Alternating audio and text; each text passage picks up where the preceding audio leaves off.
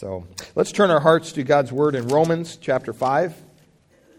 As I said, we're going to be having communion time at the conclusion of our service together.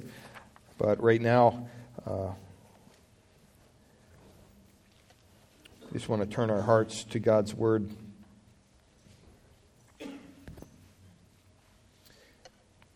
This morning in, in Romans five, I mentioned this a little bit last week, um, that Romans five is really a, a treatise on your security as a believer. Once you're saved, that God secures that salvation. It's not something you get and lose. And, and um, I remember when I was in college, we went through an evangelism explosion class. It was a uh, class put on by James Kennedy, um, from Florida, and uh, he uh, came up with this evangelism explosion class to teach people how to share their faith. And there were two questions. If you've gone through that, you know what the questions are. The first questions you would ask someone is, have you come to a place in your spiritual life where you can say that you know for certain that if you died today, you would go to heaven? It's not a bad question to ask people. And uh, I think it's a, a probing question. And that's one of the two questions that they asked. The second question was this: suppose that you were to die today, and that you would stand before God, and He were to say to you, "Why should I let you into my heaven?" What would you say? Depending on your answer, those two questions really tells us a lot about your salvation experience or your lack thereof. Uh, you can see the importance of answering a question like that correctly. Uh, some have complete assurance that they're going to heaven when they die,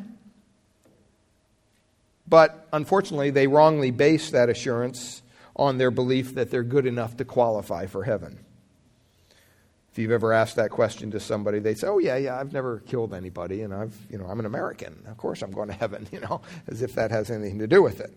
Um, But how horrible it would be to die and one day stand before God and find out that you weren't good enough to get into heaven. There's not going to be any makeup exam.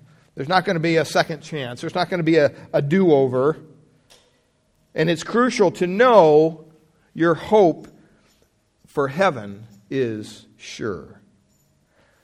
But if you've been a Christian for any time period, you know that Christians are divided with regard to assurance of salvation. I want to put a quote up on the screen of the Roman Catholic Church in the Council of Trent. They said, "No one can come, no one can know with a certainty of faith, which cannot be subject to error, that he has obtained the grace of God." Um, you look at that that quote and you realize, wow, that's what they believe. They want to keep you guessing. Among Protestants, there are those, even within the Arminian wing of, of Christianity, the Wesleyans, the Holiness churches, a lot of the Nazarene churches, Pentecostal churches for the most part, argue that true believers can, through sin, lose their salvation and they can, quote, fall from grace.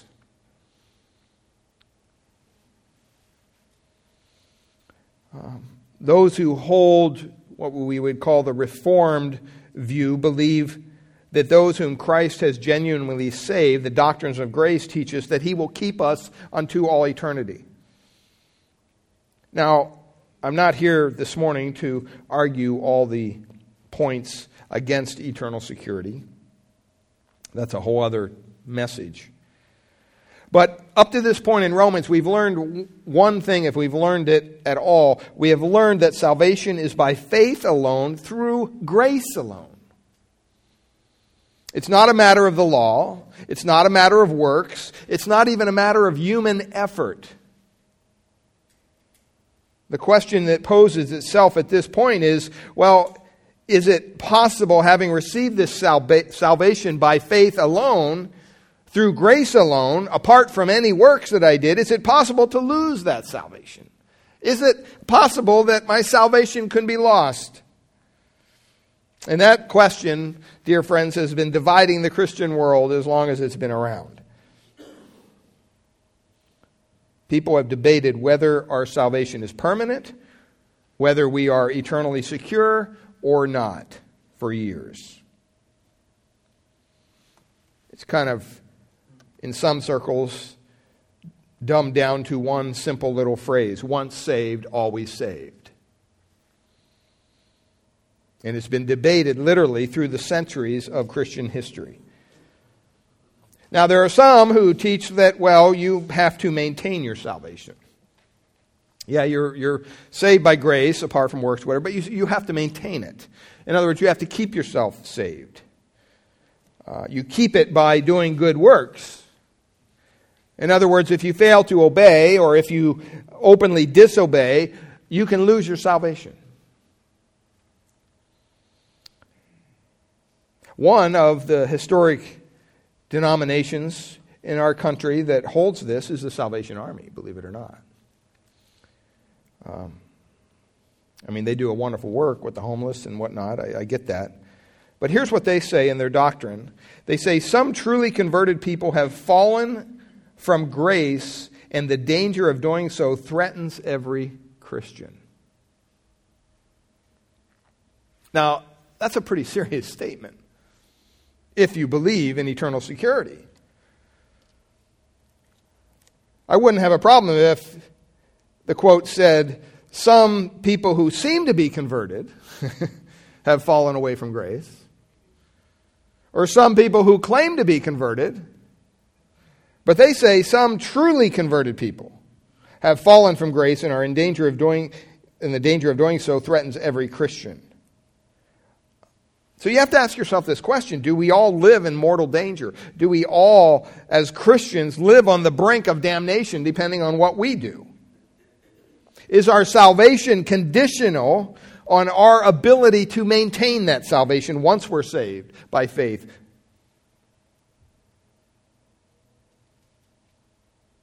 To maintain works, is that sufficient enough to keep our salvation? If it is true that we fail to maintain those works, is salvation forfeited? See, that's the issue. That's a lot of words to basically say. People deal with this every day. They struggle with this in their Christian walk. Or is salvation something that cannot be lost? Is salvation something that is permanent? Now, there's a lot of different texts that people go to, some in Hebrews and whatnot, that say, oh, see, this says that you can lose your salvation. And I would argue, once you look at the text and the context of the text, you realize, no, it's not saying that at all. I believe, and what this church believes, is that those whom Christ saves, he keeps for all eternity.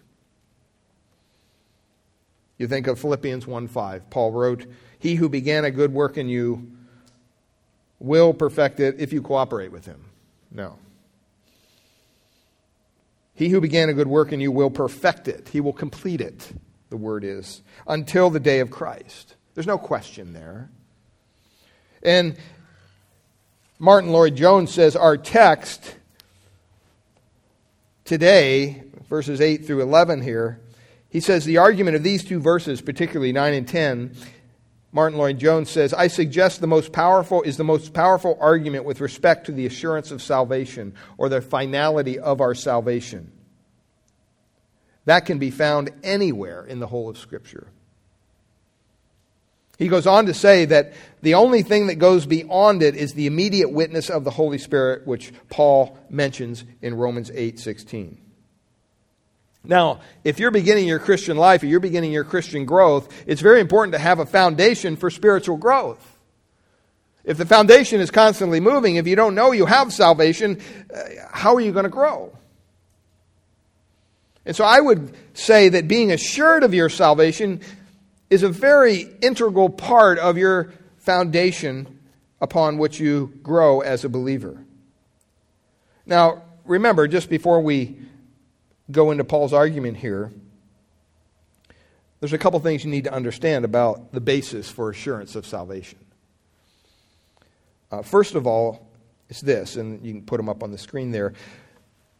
You've trusted, first of all, in Jesus Christ alone and his death in your place to forgive all your sins and clothe you with his righteousness. Have you done that? That's the first step. That's the very first step. Have you come to Christ, broken, downtrodden, realizing there's nowhere else I can go to be saved, and that He did the work for me? And you put your faith and your trust in what He did. If you answer yes, then we can move on to two and three. Secondly, ask yourself this question. What evidence of the new birth do you see in your life? What evidence is there that you're a new creation in Christ? See, now we're never going to perfectly live a sanctified life, right? We're not going to live a perfect life because we're not perfect people. We're sinners who have been forgiven. But there should be some definite signs of new birth, just like there's definite signs of life in a newborn baby. One of those signs is a growing love for God in the Christian. Somehow you should desire to grow in your love for God. You should have a desire to get to know Him through His Word. You should have a desire to please Him by keeping His commandments and obeying Him. You should have a growing, genuine desire for others in the body of Christ. And I would say, lastly, you should have a growing hatred of sin. Those are evidences, just like a newborn baby yearns for the milk of a mother's breasts or warm warmth around it, that's evidence that that baby is alive. A newborn Christian is the same thing.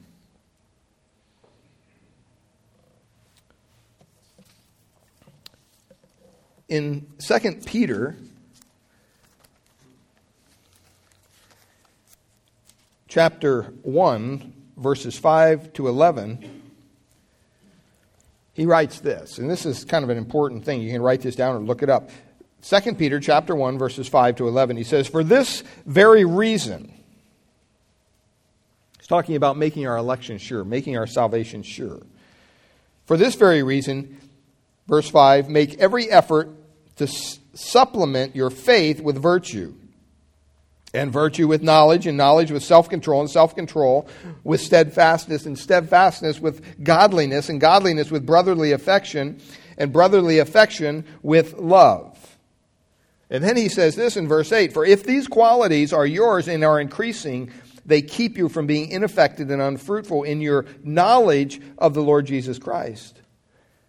For whoever lacks these qualities is so nearsighted that he is blind, having forgotten that he was cleansed from his former sins. Therefore, brothers, be all the more diligent to make your calling and election sure, for if you practice these qualities, you will never fall. For in this way, there will be richly provided for you an entrance into eternal kingdom, into the eternal kingdom of our Lord and Savior Jesus Christ."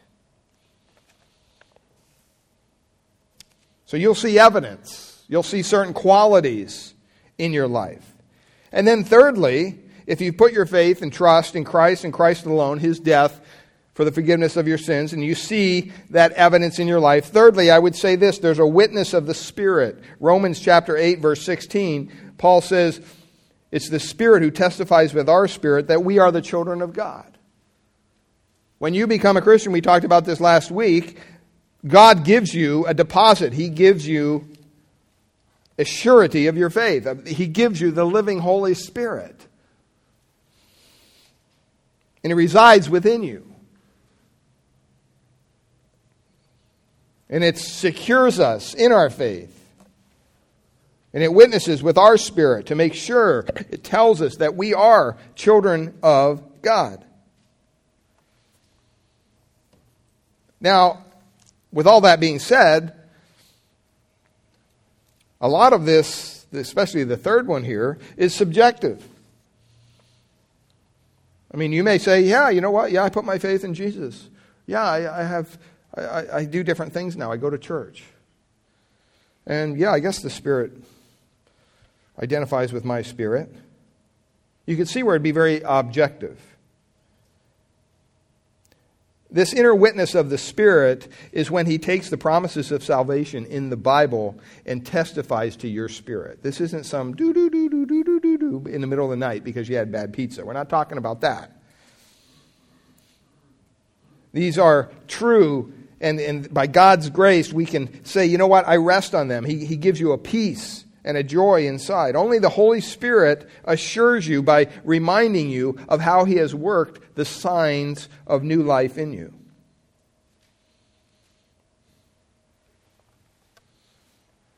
Now, he, we're talking here, really, the results of righteousness or the, the results of justification, this whole chapter.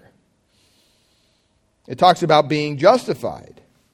Starts right off in verse one of chapter five in Romans.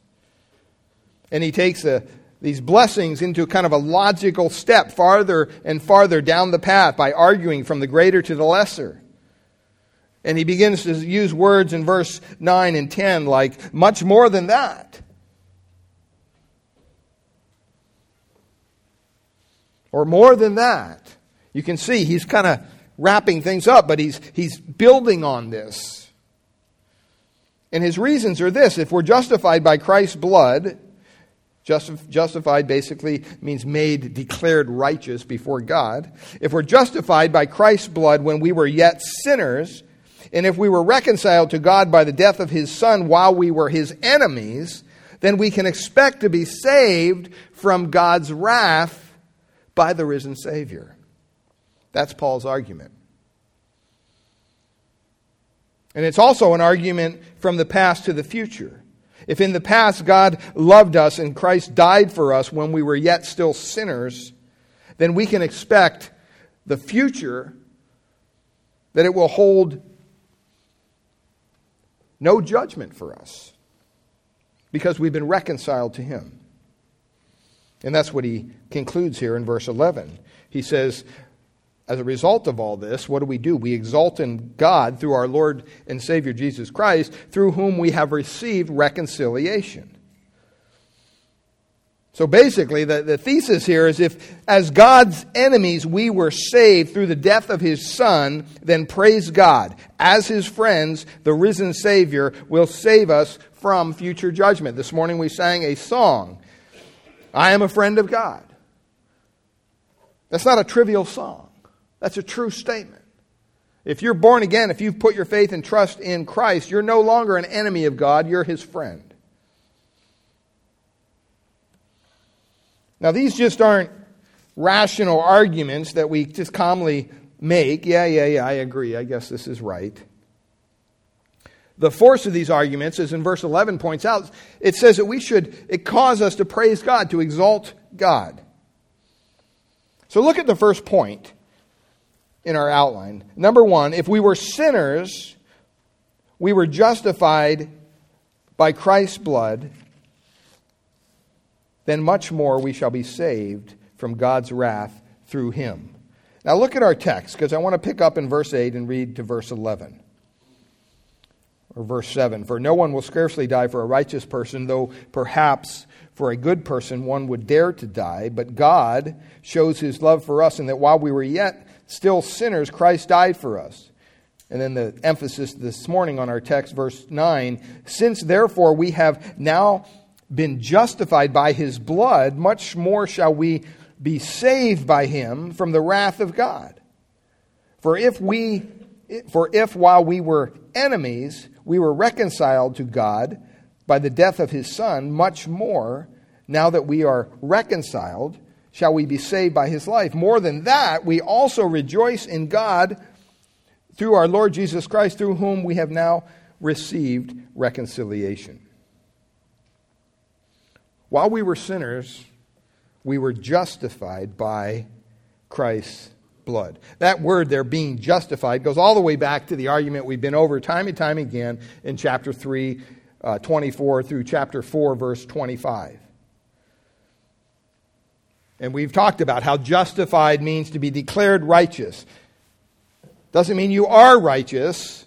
You don't have any righteousness of your own. God says you are righteous because of the righteousness of Christ was given to you. It's a legal term. It's a forensic term. God actually acquits the guilty sinner because Christ has paid His penalty. And in Romans chapter three, verse twenty-four, Paul said that we are justified as a gift by His grace through the redemption which is in Christ Jesus. This is not something we deserve, beloved. This is not something that we work for. This isn't something we merit. This isn't something God looks down and says, oh, you've done enough good deeds. I'll, I'll declare you righteous. No, rather it's an undeserved gift of God. We saw that especially in chapter four, verse five. He says, but to the one who does not work, but believes in him who justifies the ungodly, his faith is credited as righteousness.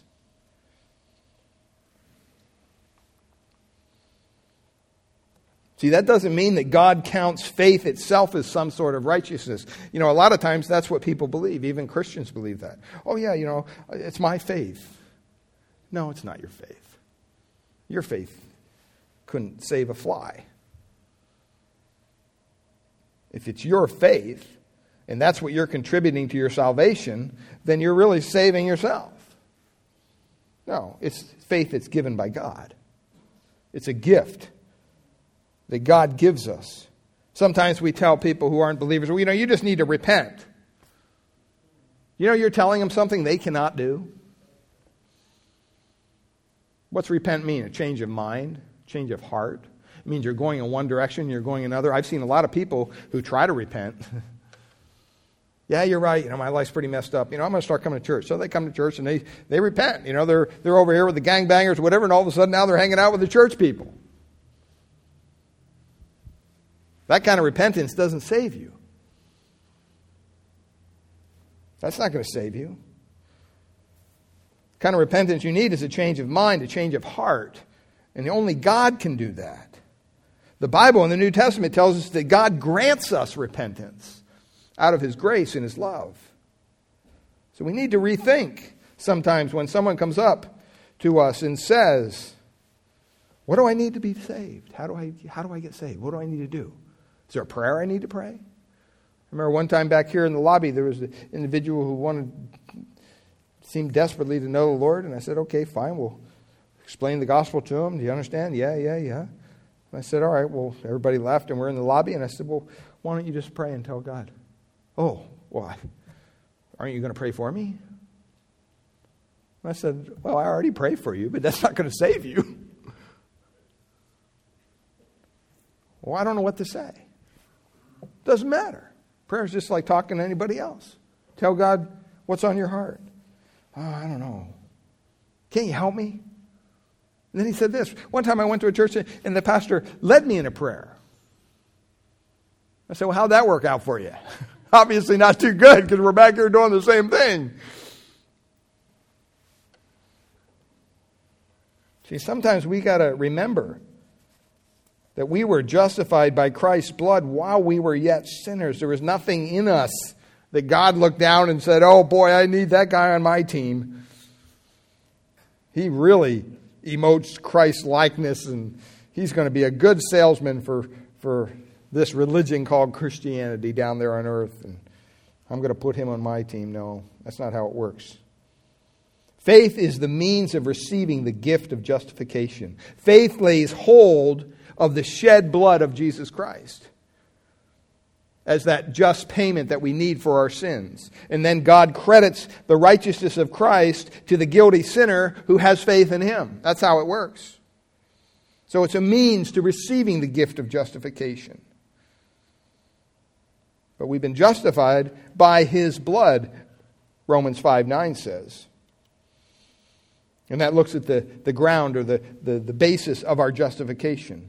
The blood of Christ atones for our sin. In Romans three twenty-five, Paul wrote, God displayed Christ publicly as a propitiation, a satisfaction in his blood to demonstrate his righteousness. What's that mean? That means Christ's blood satisfied the righteousness of God, which declared the wages of sin is death. We all deserve death because we're all sinners. But because we've been made righteous by Christ's death on the cross through his blood, we don't have to face that judgment. And our text makes clear that justification is a completed action. It's not something that's ongoing. You're justified once. You don't need to be justified again if you've been justified. God has declared you righteous. Nothing will ever go against that. It's a done deal. Paul says in verse one of chapter five, having been justified by faith. Here in verse nine, we see having now been justified by his blood. It's a past completed action that has ongoing consequences in your life. See, when you trust Christ and you trust in his shed blood to save you, God basically banged down the, the hammer and said, that's it, not guilty, game over. The penalty has been paid by my Son, the Lord Jesus Christ. And then secondly there, much more we shall be saved from God's wrath, it says, through Christ. It's very important, I think, that we understand. Some translators here have added, for clarity, the wrath of God. But literally, the text reads, we shall be saved from the wrath through him. Now, obviously, it's inferred that we're talking about God's wrath. The wrath refers to the coming day of judgment, which Paul referred to all the way back in chapter two, verse five. But because of your stubbornness and unrepentant heart, you are storing up wrath for yourselves in the day of wrath and the revelation of the judgment of the righteous judgment of God.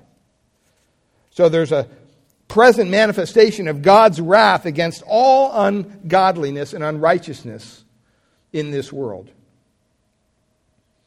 But that's nothing. That is nothing compared to what's coming down the pike. The eternal wrath of God will one day be displayed on all those who have not been justified by faith. And the Bible says that they will be cast into the lake of fire. Look at Revelation chapter twenty with me real quick. Revelation twenty.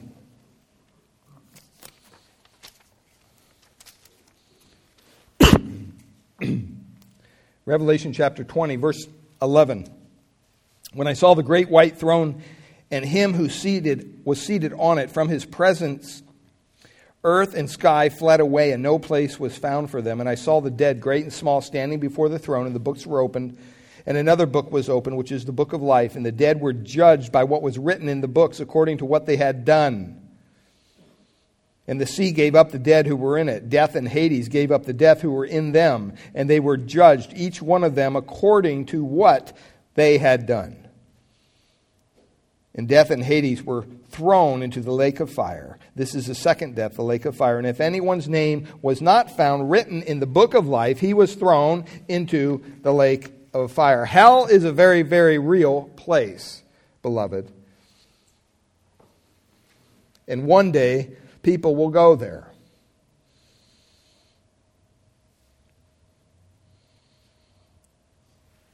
I mean, when you stop and you think what God did to spare people from going there, he gave his own Son to shed his blood. That was no little thing. And it was the only way that God could maintain his righteousness and at the same time forgive us as sinners.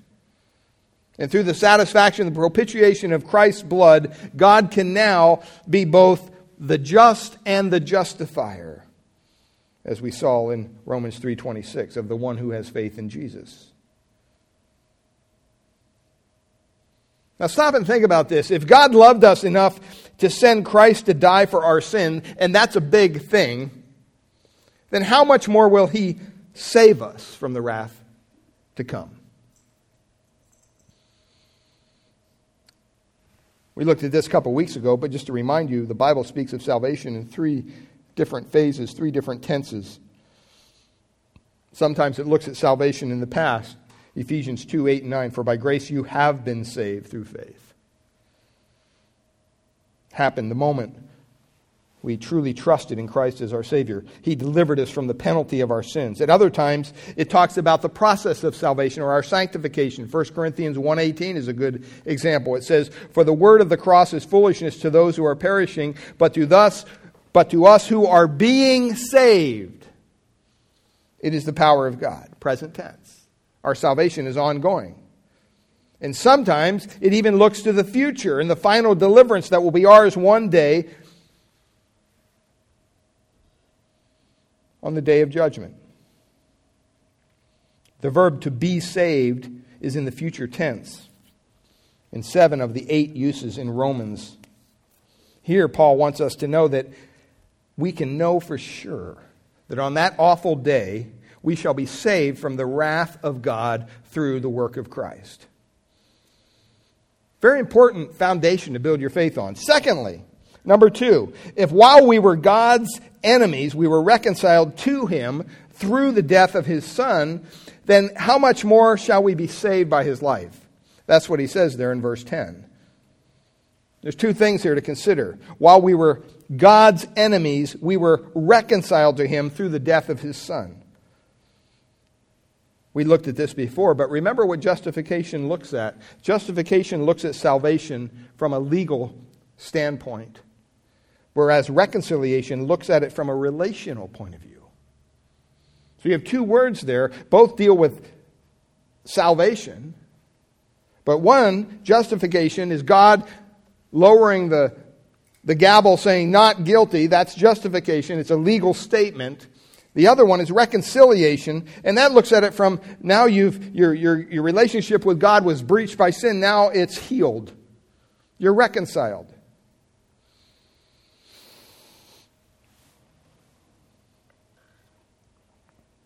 So verse ten picks up on the theme of God's love for us. And he says that it's demonstrated by sending Christ to die for us while we were yet sinners. But the focus here is really, while we were enemies, we were reconciled of God through the death of his son. Referring to Jesus, obviously, as his son, especially brings out the love of the Father, both for Jesus and for us. The Bible tells us in Matthew three seventeen that Jesus was God's beloved son in whom he was well pleased. Jesus didn't draw the short end of the stick in heaven.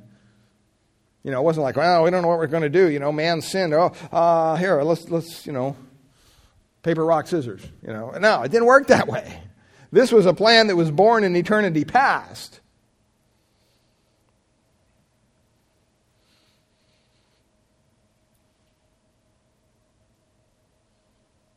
Referring to his son here brings out that love that God had for his son.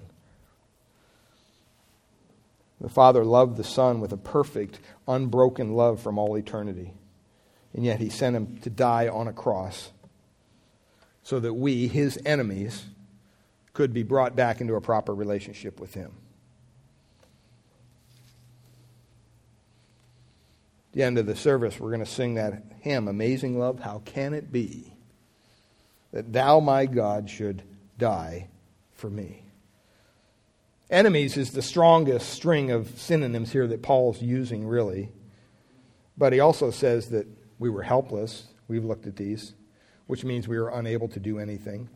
We were ungodly, verse six, because of so many sins. We were sinners. We violated God's holy command. But worst of all, we were God's enemies.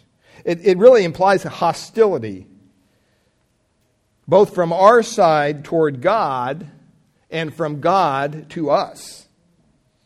See, from our side, we did not want to submit to God's rightful lordship over our lives. We wanted to do our own thing. We wanted to block him out of our lives so that we could do whatever we wanted to do. We viewed him as kind of the, the cosmic killjoy, you know, the guy that ruins everybody's fun. Paul describes our enmity toward God in chapter eight, verse seven. He says, for the mind set on the flesh is what? Hostile toward God. For it does not subject itself to the law of God, for it is not even able to do so. So you can't even help yourself if you're in that state. Now, you know, you might protest and say, well, you know, I'm not hostile toward God. I don't have anything against him. But the way we show our hostility toward God may not going out and, you know, doing something against his people or something, but it might be just our indifference toward his love. They're happy if he just stays out of their lives and let them live as they please. And in that sense, they're enemies of God. But the greater hostility here, the much greater hostility, is seen in the word wrath.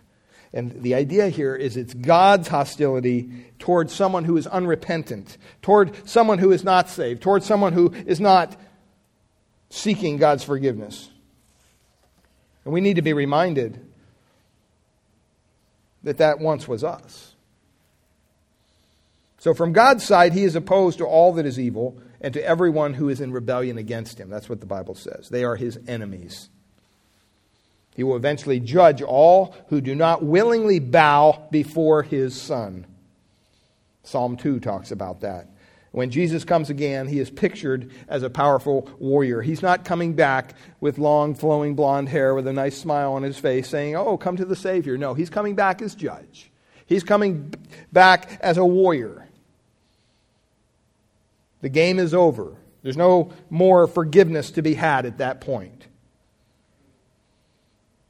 It says that His robe will be dripped in blood. He strikes down all rebels with a sharp sword as He treads the winepress of the fierce wrath of God the Almighty. Revelation chapter nineteen. See, this is God's hostility toward all who do not submit to Jesus Christ. Now, we don't talk about this a lot because, you know, God is love and, you know, we want to cozy up to people. But this is what the Scripture says. The Scripture says those who cannot submit or do not submit to God, they cannot have fellowship with those who walk in darkness. Those in darkness can't have fellowship with those who walk in light. First John chapter one, verses five to six. But our text says, while we were enemies, we were reconciled to God through the death of His Son. So something about this sacrifice, something that we're going to celebrate here in a few moments, something about it satisfied God.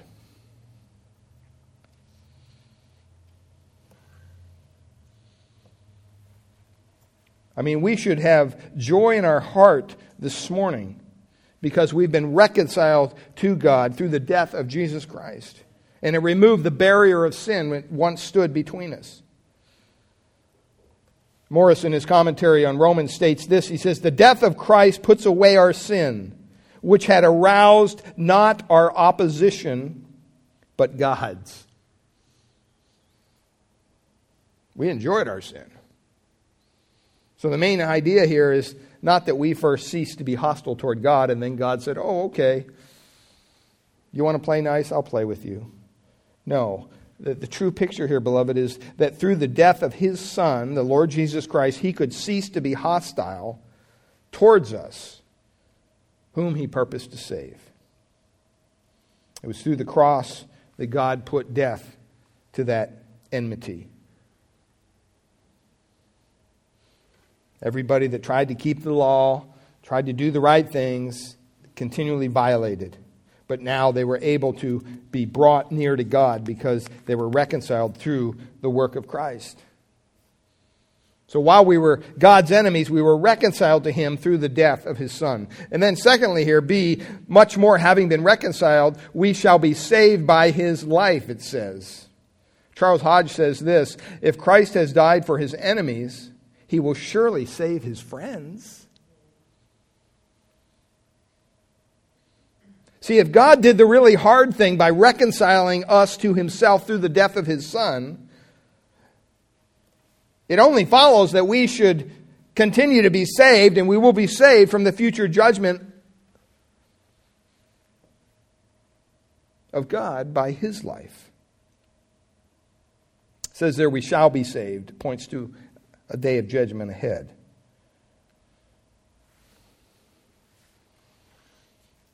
You know that we are now completely identified with Christ as believers. Once you come to Christ, you are put into His body. You are one with Him. I mean, when you stop and you think about that, that's kind of a mind-boggling thing. But that's really what he's saying here in verses, uh, look at verses chapter five of Romans, verses eight to eleven. He says, "Now if we have died with Christ, we believe that we will also live with Him. We know that Christ, being raised from the dead, will never die again. Death no longer has dominion over Him, for the death He died, He died to sin once for all." We don't need a priest sacrificing Christ every Sunday on an altar. It's done. But the life he lives, he lives to God. So you must also consider yourselves dead to sin and alive to God in Christ Jesus. Over in Colossians chapter three, Paul explains in verses three and four, for you have died and your life is hidden with Christ in God.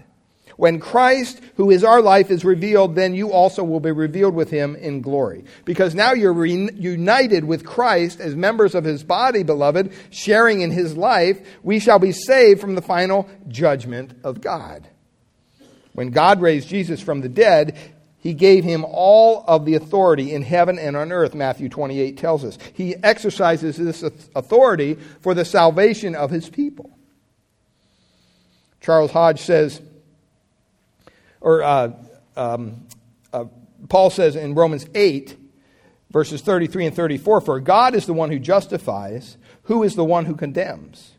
Jesus Christ is he who died, yes, rather was also raised, who is at the right hand of the Father, who also intercedes for us. Hebrews chapter seven, verse twenty-five says this, therefore he is able also to save forever those who draw near to God through him, since he always lives to make intercession for them. See, we can know that our salvation is secure. Because if God did the greater thing by reconciling us to himself through the death of his Son, he will truly, and it's much more simple for him to save us from the judgment, because now we're partakers of the resurrection life of Christ. Jesus said in fourteen, John fourteen nineteen, because I live, you will live also.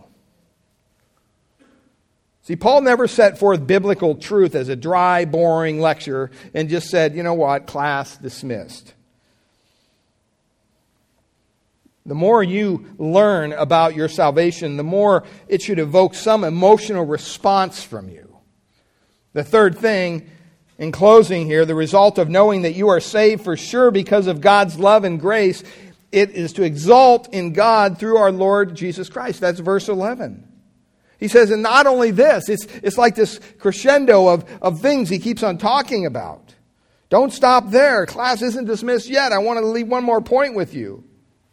If you understand what I just shared with you, you have to exalt in God. It has to fill your heart with joy. Paul exalted in the hope of the glory of God. He exalted in his tribulations. But now he exalts in God himself. What does that word exalt mean? It means to boast in. You know, it's, it's packed with emotion. Some people are real emotional. And some people aren't. Some people who are real emotional, boy, they, you know, anything could happen. And they're just, wow, oh, yeah, you know, they're just going on and on and on about it. But that word exalt is an emotional word. If you take an artist into a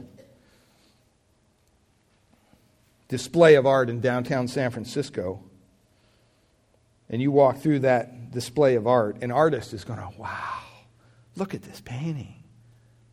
You know, and I'll be going, yeah, next. You know, it's kind of like going to the zoo. You know, I took the kids to the zoo over in Honolulu when we were there, and I'm like, okay, this would be fun. So we get to the zoo, and, you know, you're going through the things, and Grandpa, we don't see the animal. Okay, well, let's find Waldo. Where's he at? You know, so they'd find him. Okay, next. Well, can't we look at him? He's not doing anything. He's just laying there. Let's go to the next thing. It's getting hot, you know. I mean, you see one animal, you've seen them all in my mind. But, it, you know, that's not what this word means. It means the opposite. This afternoon, some of you are going to be sitting around eating some pizza, eating some hot dogs, whatever you do around the Super Bowl, and your team's going to be going for it, and you're going to be getting up off the couch in your jersey and what? Yelling and screaming. And other people will be sitting there. Not a smile, not a frown, nothing, just flat. Why? Because we're all different. But this idea of being excited, exalting in Christ, should come from within. It should come from understanding the fact that you have been forgiven, that your sins are gone, That for the first time in your life, you can do the right thing before God. There's nothing that compares with His love. There's nothing that compares with His grace. Those are His tender mercies that He gives to us. There's no other love like the love of Christ for sinners. Praise God. I think of that hymn that is, "Oh, for a thousand tongues to sing my great Redeemer's praise, the glories of my God and King, the triumph of His grace. My gracious Master and my God, assist me to proclaim, to spread through all the earth abroad the honors of Thy name. Jesus, the name that charms our fears, that bids our sorrows cease. 'Tis music in the sinner's ears, 'tis life in health and peace. He speaks, and listening to His voice, new life the dead receive. The mournful, broken hearts rejoice. The humble, poor believe. He breaks the power of canceled sin. He sets the prisoners free. His blood can make the foulest clean. His blood availed for me. See all your sins on Jesus laid. The Lamb of God was slain. His soul was once an offering made for every soul of man." Hear Him, ye deaf. His praise, ye dumb. Your loosened tongues employ.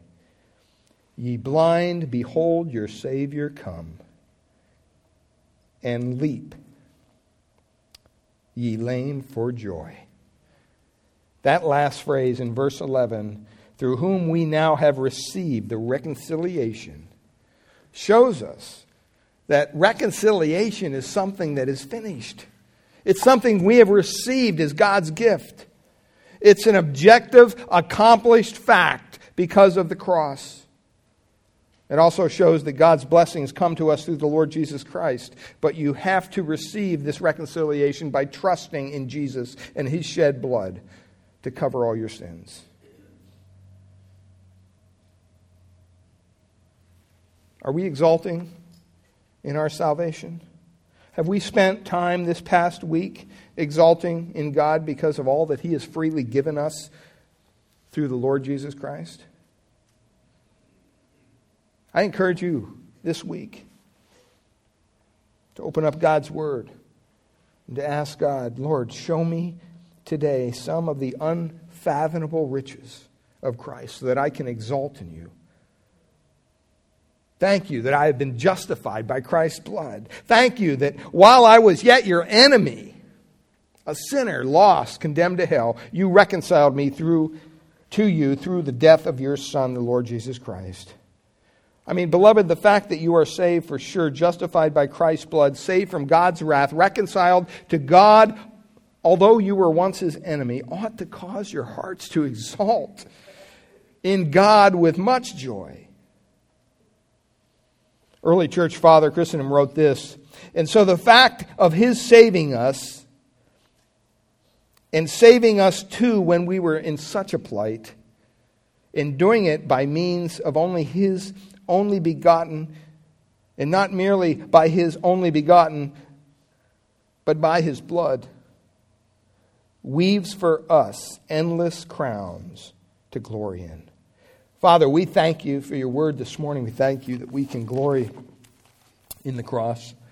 We thank You that we can stand before You even here today and know that You are doing a work in people's hearts that they can't do. Lord, we can't save ourselves. We're, we're utterly dependent on You to do that work of regeneration in our hearts and our minds. Cause us to turn from our sin and to turn to You. That has to be a work of God. And so we pray to that end, Lord. We pray for those here in this room right now who may not know for certain of their destiny in heaven one day. Or maybe they're counting on their good works. Lord, we've seen clearly here today that if that's what we're counting in, we're utterly lost in our sin. Lord, I pray through the power of your word, through the power of your spirit, that you will draw those hearts to you, that you'll help them to fall before you in humility and proclaim, Lord, be merciful to me, a sinner. Save me. I pray that you would do that work. Lord, for us believers here today who are about to partake in the Lord's table together, I pray that you would remind us of the sacrifice that was made on our behalf. Lord, we thank you that people have died to take this message around the globe, that Jesus saves and saves forever. And Lord, it's very easy for us to grow comfortable here in America, on our couches in front of our T Vs, with our five Bibles sitting on the shelf, for many churches to go to or Christian programs to watch. But Lord, there's people in areas of the, the world today that would give anything, anything, just to maybe have one page of one of our many Bibles. Help us never to take for granted the blessings that you've given to us. And so, Lord, we pray that our hearts would be filled with thanksgiving, that you would be exalted and lifted up. You would prepare our hearts for our communion time, the time when we examine ourselves. This is a time for believers, for those who put their faith, their trust in Christ. If you haven't done that, then just pass the elements down the, the aisle to the next person. Nobody will judge you. Nobody will, will even notice. But this is a time between us and God. And I pray that you would help us to be reminded of the sacrifice that was made on our behalf. We thank you and we praise you in Jesus' name. Amen.